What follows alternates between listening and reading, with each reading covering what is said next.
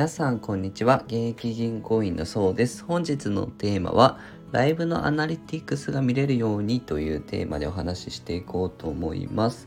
スタンド FM のですね、最近のアップデートで今まで収録放送のアナリティクスしか見れなかったんですけど、ライブのねアナリティクスも見れるようになったんですよね。これすごいありがたくって、すごい嬉しかったのが、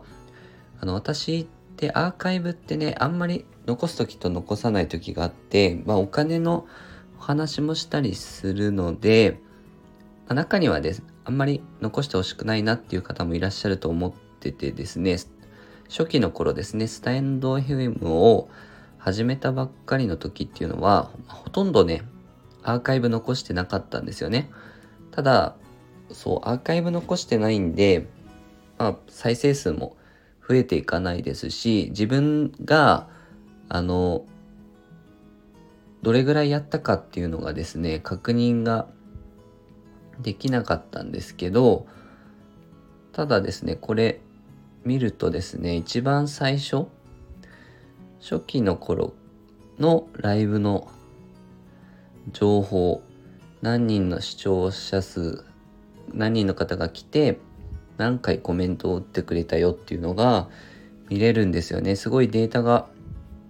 残っていて、でこれが今ねいくらぐらいになったかというと、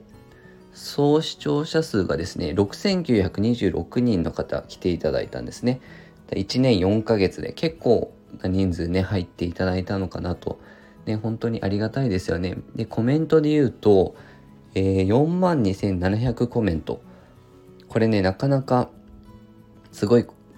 ことなのかなと思いまして、たくさんね、コメントライブでね、打っていただいて、盛り上げていただいてね、いつもありがとうございます。すごいね、もう過去のものって、過去頑張ってきたライブのものって、振り返れないのかなって思っていたので、こうやってね、確認ができると、またモチベーションにすごいつながったので、